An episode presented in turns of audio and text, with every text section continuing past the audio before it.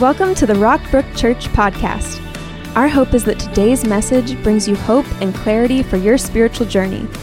We love hearing how God is working in your life. Feel free to share any stories of how this message gave you a new perspective and hope. Email us at church at rockbrook.org to tell your story. What actually happens when you take your last breath and the heart stops beating? It's a big question we don't think about enough. Uh, we just don't. We don't think about it enough. Here's why we should think about it more if, if you're taking notes today. What you believe about death and eternity will determine how you live now. What you believe about death and eternity will determine how you live now. It will determine how you live your life. Like there are decisions that you will make and are making this weekend based on your answer to, or what you believe about death. Because tons of people believe different things. For example, some people uh, believe that at death it's over, that there's no eternity, and there's no reason to live with any eternal motivation. Some people believe in purgatory, that uh, once you die, you can be prayed up out of purgatory. Uh, Islam teaches that at the end, Allah will judge the works of those who have gone before. If your good works outweigh your bad, uh, then you get to go to paradise. If your bad works outweigh your good, then you uh, go to hell. Some people believe that we become angels when we die. Some believe in reincarnation that if you live a good life, uh, you're going to come back as a higher life form. If you live a bad life, you're going to come back as a lower life form. None of what I've just said is what the Bible teaches.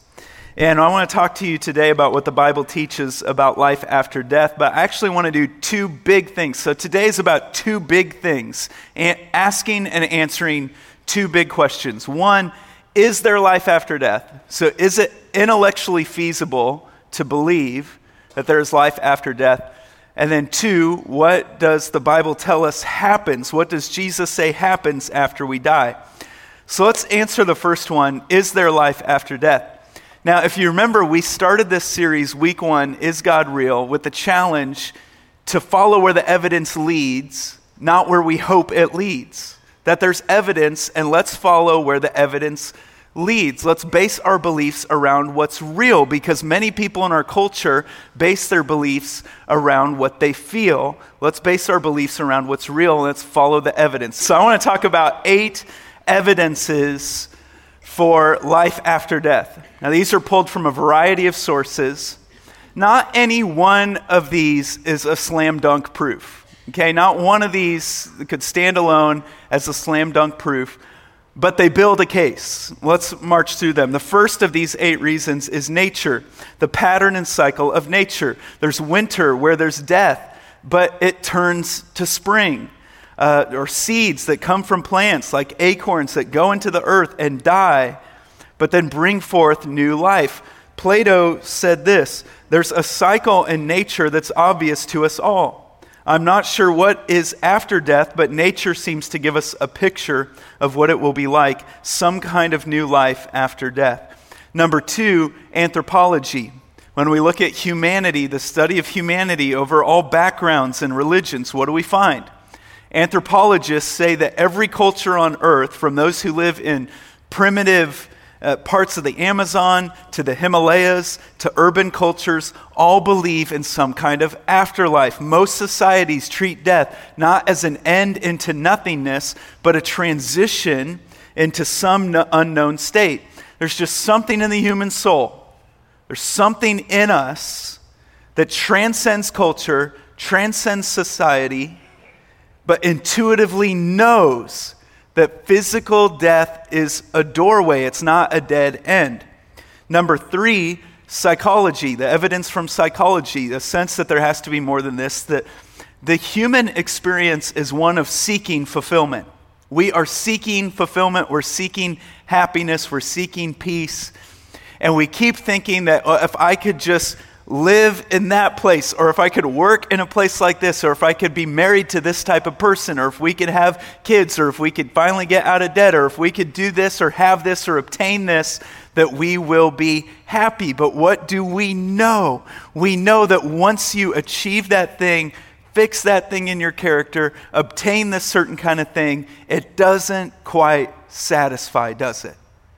There always has to be more. C.S. Lewis said if we find ourselves with a desire that nothing in this world can satisfy, the most probable explanation is that we were made for another world. We're made for something this broken world just cannot provide. Number four, the evidence from ethics. You've probably noticed that the world is not just. And the reasoning of ethics goes like this to have morality, there must be justice. And when we look at what's going on in the world, we so often see uh, people do bad things, and it's not like it's like they're rewarded almost for it, or people will do good things, but yet bad things still happen to them. The world is not just. And for justice to occur, it doesn't always occur in this lifetime. So there has to be some type of judgment over good and evil. The next one is closely related, but it does stand alone, and that's the evidence from philosophy. Justice doesn't always occur in this life, so there has to be another time of judgment or reconciliation of good and evil. Immanuel Kant took the reasoning of ethics and, and basically said if there is a good God and there is morality, there has to be an afterlife for any of life to make sense. Number six, scientific research, specifically the study of near death experiences, continually suggests an afterlife. In 2014, the largest medical research study ever conducted on cardiac arrest patients was released. The UK based team spent four years analyzing survivors' interviews, and nearly 40% experienced some type of awareness during the time they had been declared dead. And the currently, currently the experts' belief is that once the heart stops beating and the brain ceases within 20 to 30 seconds, awareness is not possible. The results of the study contradict that belief. That the research published in the Journal of Resuscitation included 2,060 patients in 15 hospitals in the US, Australia, and the United Kingdom. Of those who survived their cardiac arrest, 46% experienced a broad range of mental recollections. 9% had what was called a classic a near death experience, classical near death experience, and 2% had an out of body experience. Now, I'm not recommending you go study near death experiences. There's a lot of weird conclusions that come from that. You can get uh, a lot of stuff that take you onto a different path. My only point in including that is that even scientific research is proving out that death is not a dead end, that there's something more happening uh, there than what we see. And not any one of these things so far prove there is life after death. But if I were a skeptic and I were to look at those things, I think I would at least, at least, not say that I'm part of the one millionth of 1% of all people that have ever lived that say there's no life after death. Add on to this, I think the greatest proof Number seven, the testimony of Jesus. I think the greatest evidence is that not is that the only person who came from heaven, who's died and come back to life, who is an authority on the subject, is Jesus. If you were not with us last weekend, we talked about the proof of the resurrection that for 40 days, in a resurrected body, about 500 people saw Jesus, 12 different locations, saw the miracles that he performed, and many of them uh, were willing to give up their life for what they saw, for what they saw. And they saw resurrected Jesus. And then, number eight, the authority of the Bible, the authority of Scripture, and what it has to say about life after death. Next week, we're going to close this series down uh, with answering Is the Bible believable? And I ask you to come back for that next week. I'm very excited about that message. And I think it's going to uh, help us all uh, very much. Um, but uh, join me for that. Normally, we just start today's message on what happens after we die, and we would just start with Jesus in the Bible, and we'd move, we'd go on from there. Uh, but I want to show you this today. Let's put this up there. I wanted to show you that the cumulative evidence from nature, anthropology, psychology, ethics, philosophy, science, the testimony of Jesus, and the Bible make belief in an afterlife the most rational, plausible, and intellectually defensible conclusion to the question is there life after death? Or, in short, or in the terms of Ryland, it's not so far fetched. it's not so far fetched. It's just not. It's not a blind, far fetched leap of faith to believe that there is an afterlife, that there is life after death. So, what do we know about death? What do we know about the afterlife? Praise God, we actually know a lot. The Bible tells us a lot. And studying for this message, I was just saddened, angry at times, of how much false doctrine and bad teaching there is out there on this topic. And just how many tremendously bad resources there are. So, I actually wanted to give you a resource, suggest a resource to you. And that is a book called Heaven by Randy Alcorn. I believe every believer should own this book. Everyone needs to write this down. Heaven by Randy Alcorn. Everyone needs this in their library. And I know uh, it's a monster. This thing's big, isn't it? But um, it's, it's not like a book that you would read through in a few sittings or something like that. It's like a textbook on heaven. And it's broken up, and it's got great indexes scriptural index, topical index uh, to help you find answers about the theology of heaven and hell and the character of God and the afterlife. And it's been amazingly helpful to me. Uh, I pull this book off the shelf as much as any other. So I'm reading scripture, something doesn't make sense about um, the theology of heaven or hell. I'll look it up in the scriptural index in here, and it normally answers the question I'm asking. I don't know how many times I've been watching a movie or a TV show, or like, and I'll think, oh man, I wonder what that's really like. You know what they're trying to depict, and I'll look it up in here. It's just a great resource. I think every Christian uh, needs to have. But what do we know about death? What do we know about death? The first thing, if you're taking notes, that we know about death is that death is certain. And I know we don't like to talk about that. And please hear me this morning. I'm not trying to be abrasive with any of this. But death is not a surprise. Now, death can be sudden, it can be way too soon, way too early, it can be tragic, but it's not a surprise. Scripture says it very simply Hebrews 9 just as man is destined to die once, and after that to face judgment. So Christ was sacrificed once to take away the sins of many people. And he will appear a second time, not to bear sin, but to bring salvation to those who are waiting for him. And what will happen at judgment depends on what you did with Christ in your lifetime. This is why Jesus is so important to your eternal destiny. Because we're born into a sin nature. And that separates us from a holy God who cannot have sin in his presence. But the gospel good news is that God so loved the world that he sent his son, Jesus, who was born of a virgin, so he did not inherit the sin nature. He was not born into the sin nature. And he died on a cross after living a perfect sinless life and shed his innocent blood. But he didn't stay dead. He rose from the grave. He rose again, and because of his perfect sacrifice, by faith, when we believe in him, we are in Christ and we are called righteous and we are adopted into the family of God by our faith in Christ. And in fact, scripture says that anyone, anyone, including you, no matter what mess you find yourself in, no matter what you've done or what's been done to you, you can call on the name of the Lord Jesus and you will be saved.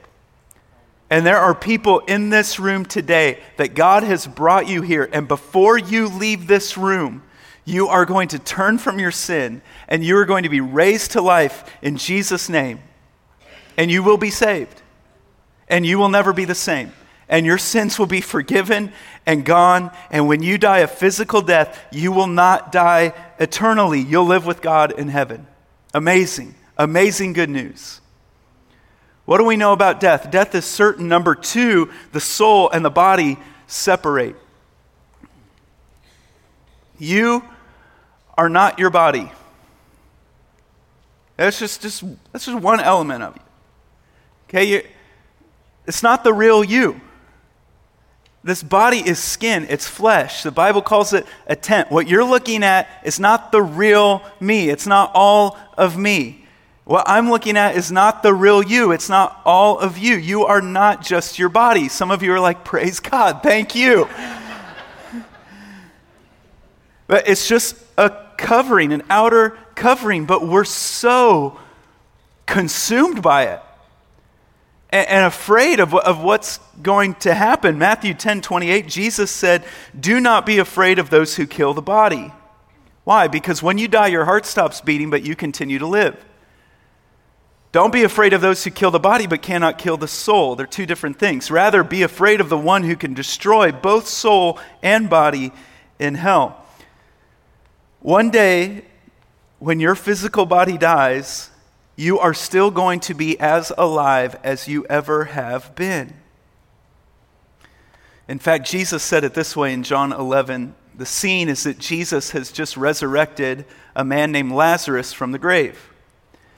Physically. Lazarus died a physical death. Jesus is raising him physically.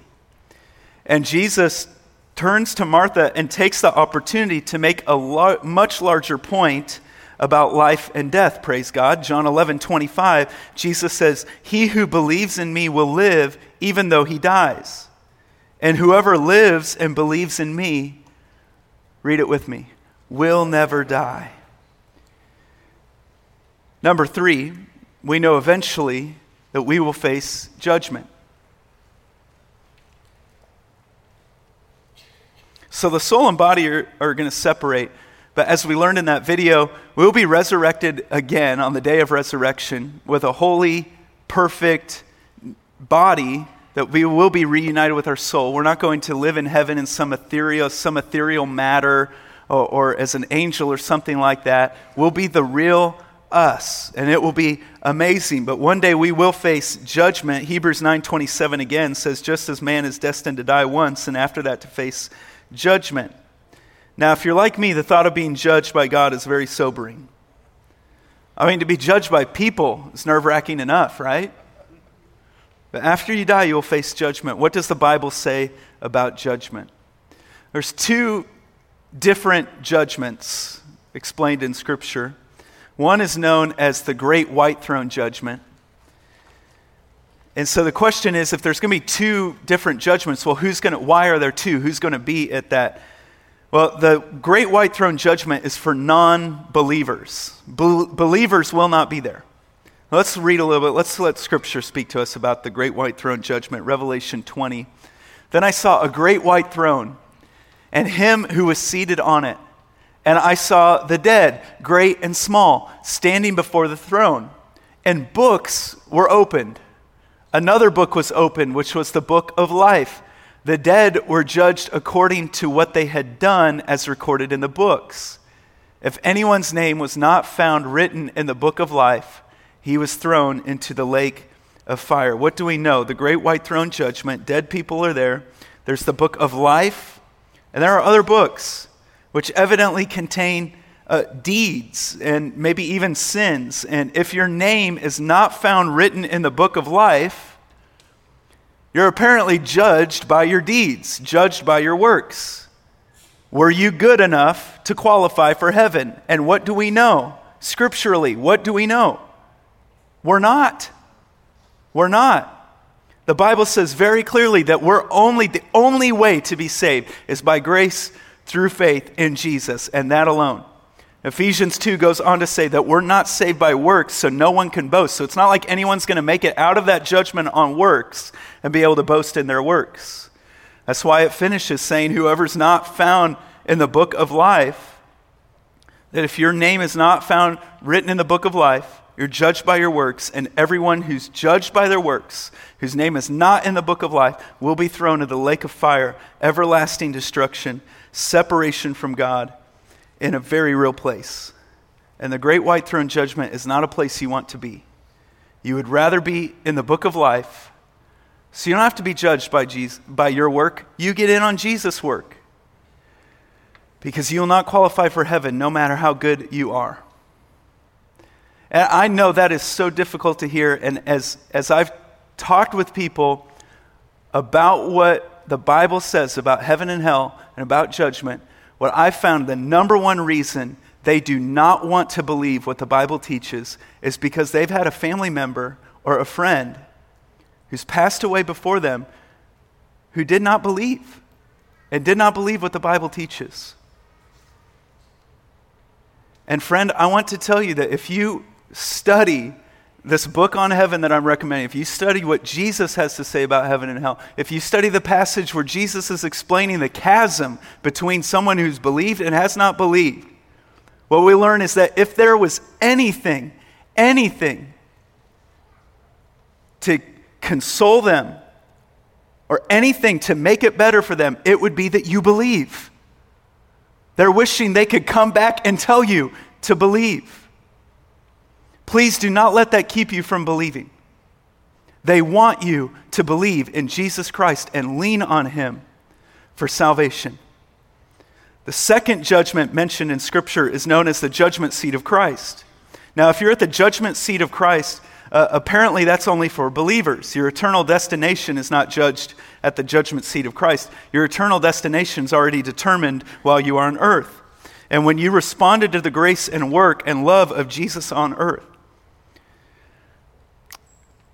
So, this is not determining your eternal destination. It's a place that your works as a believer are judged to see whether or not you're worthy of rewards in heaven. Let's just let scripture speak to us a little bit. Romans 14:10, for we will all stand before God's judgment seat. What judgment seat is this talking about? Let's go to the next passage. For we must all appear before the judgment seat of Christ, that each one may receive what is due him for things done while in the body whether good or bad. So at the judgment seat of Christ, you will not be judged for salvation. That would have been settled on earth. But instead, you'll see what rewards you're going to get in heaven. Let's break this down a little bit. The Greek word for judgment seat here is the word bema, B E M A, and it's a very rich word with a lot of historical meaning. And bema literally means a step up. It was used judiciously speaking. You would take a step up onto the, the Bema step or the Bema seat, and the, the judge uh, would give a verdict. It was also more commonly used and, and, and taken this way in this context, uh, very commonly in the Greek Olympic Games. So if you watch the Olympics, at the end of the competition, a man or woman takes a step up on the Bema step, and the judge would come over and you'd bow your head, and the judge would put an olive crown on your head, on the winner's head. So just imagine that you're face to face with Jesus, and all you're wanting to do in that moment is bow down and worship Him and give Him the glory that He is due and, and, and show how much He is worth. And He comes over to you and says, Well done.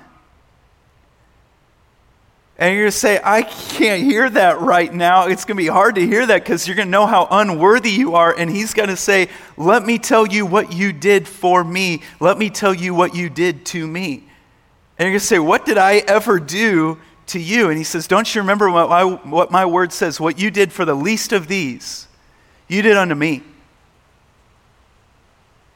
And when you helped that helpless person, that was me. And when you served that person, that was me. And when you helped that defenseless baby or that person who was being abused, you helped me. And when you visited that person in prison and you loved them even in prison, that was me. You did that to me, and I want to thank you, and it glorifies me to crown you and to thank you. Because my word says, What you did to the least of these, you did unto me. And he's going to ask you to kneel slightly and he's going to put a crown on your head. Why a crown? Because it's his kingdom. And he puts a crown on your head and says, Well done. What kind of crowns will be in heaven? The Bible shows us five of them. There may be more. I don't know. There may be many, many, many more. But the Bible explicitly tells us about five crowns. I'm so excited to show these five to you. One of them is called the incorruptible crown. The incorruptible crown, if you're taking notes, that's for those of you who are seeking maturity in Christ. You're pressing into Christ more. You fast, you pray, You're consistent in your pursuit and your desire of Him, and you love and respect the Word of God. You honor the Word of God, and you're helping other people know Him more deeply. Maybe you're even leading a, a small group and you're connecting with people more deeply. You're helping people find freedom in the name of Jesus. There's a crown for you who are pressing in to know Christ more. It's called the incorruptible crown. There's also what is known as the crown of righteousness. The crown of righteousness, that's for those of you who know that this world is not your home. And you're not like most people who think that true joy is going to come from possessions or achievements, but you're longing for the return of Christ. There's another one, it's called the crown of rejoicing. Some of you are taking this commission to go and tell very seriously, and you're sharing your faith with other people. Some people call this the soul winner's crown. It's for those of you who share Christ with those who don't know Christ, and your heart breaks for those who have not heard the gospel. You can even hardly sit in church, sit still in church today because there's people who have not heard the gospel of Jesus Christ. And there is a crown for you. It's the crown of rejoicing. And you're looking for opportunities not to just talk about spiritual things, but to show people spiritual things. And you're leading people to Christ. And there's a crown of rejoicing for you, there's a crown of glory. And it's for those of you who you care for others. You're the leaders, the shepherds, the pastors, those are leading kids in kids ministry. And, and you're a parent and you're pointing your kids to Christ and you're just leading your flock. You're, you're the teachers, you're the leaders. You're leading a flock to Jesus Christ. You're shepherding your flock. There's a crown for you, there's a crown of life. And this is the crown for those who endure trials and hard times. And yet you hang on to Jesus. And today, around the world, people who will die the death of a martyr, today, around the world, there will be people who embrace Christ even unto death. They will receive this crown. Do you ever think about the crowns? Faith is believing that God exists and that he rewards those who earnestly seek him. Faith is believing that God exists and that He rewards those who earnestly seek Him. And God wants to reward you because it gives Him glory. And do you ever think about the crowns? Do you think about the reward? Do you think about what's coming in eternity? 1 Corinthians 3 13 through 15 says, A person's work will be shown for what it is, because the day, capital D, will bring light to it it will be revealed with fire.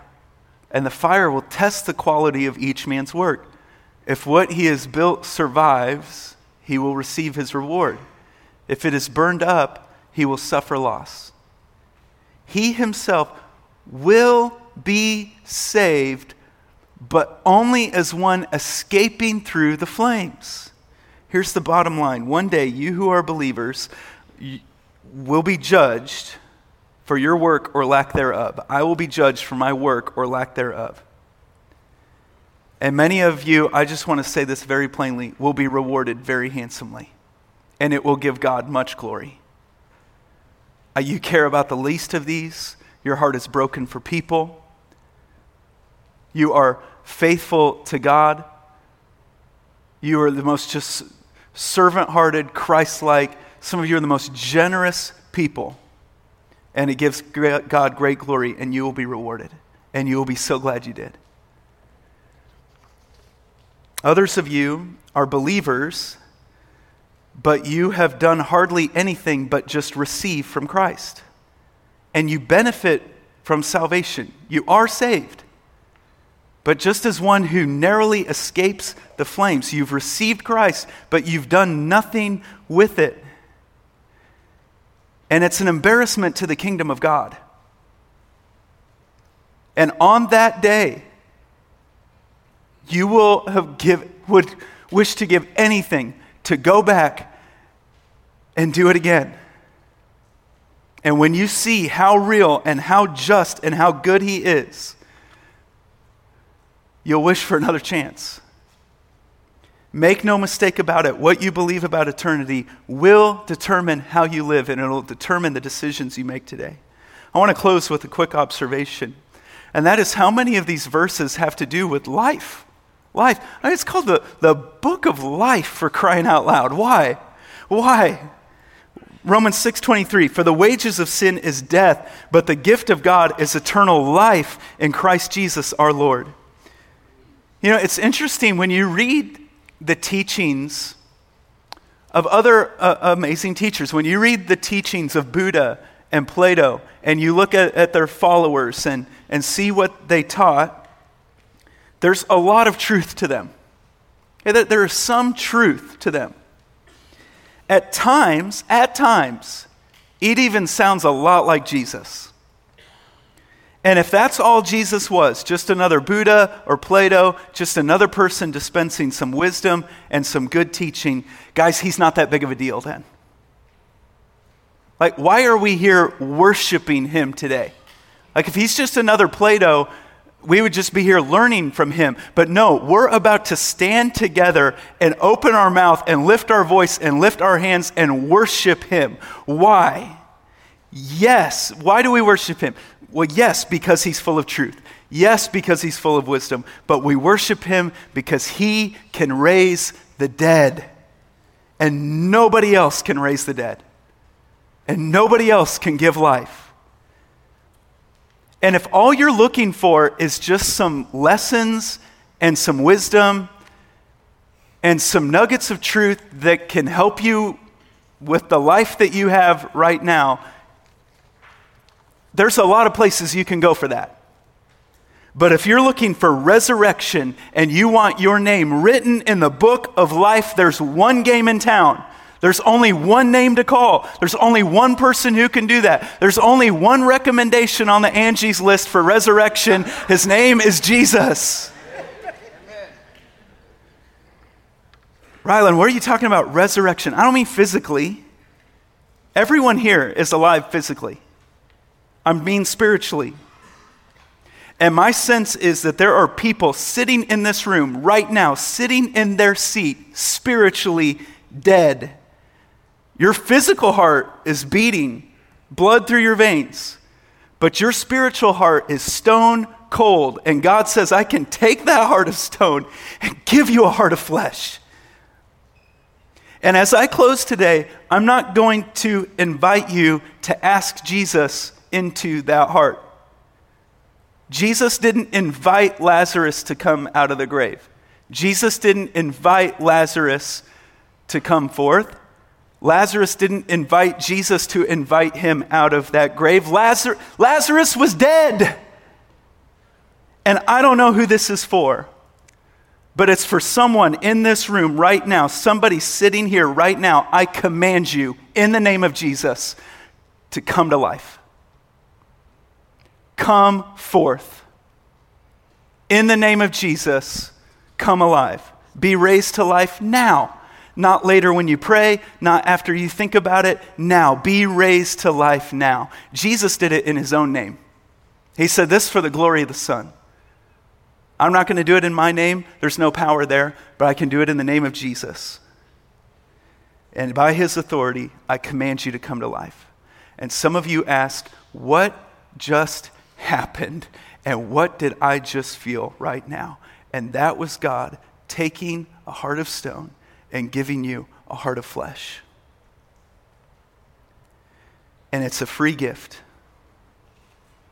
The gift of God is eternal life in Christ Jesus our Lord. And the fact that you didn't even ask for it, it proves that it's not any work that you did, it's not anything that I did. It just happened while you sat there. God resurrected you. And you know what? Now you owe him your whole life. Everything. Your energy, your desires. Now, your next step is to say, God, I was dead, now I'm alive. Without you, I don't have life. What do you want to do with this life? It's yours. And it's time to pick up your cross, leave the dead life behind, and enter into a new birth and a new life with Jesus Christ. Today is the day of salvation. Let's pray together. Jesus, we worship you because we, we do believe. You turned to Martha and said, I'm the resurrection and life. Do you believe this? And you ask, Do we believe you? We do. You are the resurrection and the life. And in you we will live by no other name. And I ask today that you would take those who have been raised to life by the power of your Spirit, that you take those who have been rescued from death and the kingdom of darkness and brought into your family by the authority of your name, that you would give them an overwhelming sense of your love, that you would give them a clear sense of direction about what they're supposed to do next. God, give them a passion for your kingdom. And that you would surround the people who have been raised to life, surround them with people that would love them and teach them about your way. Father, make us eternal minded believers that we would serve you with our very best. God, we, we want to be eternal minded. And we know that you will not forsake us. God, you won't. We thank you for the promise of heaven.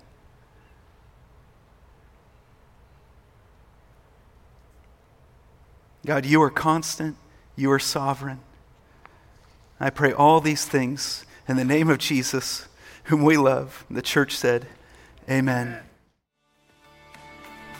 Thanks for joining us today. We would love for you to get connected to what's going on at Rockbrook. Visit us online at rockbrook.org for service times, small group information, and other ways you can discover your purpose here on earth.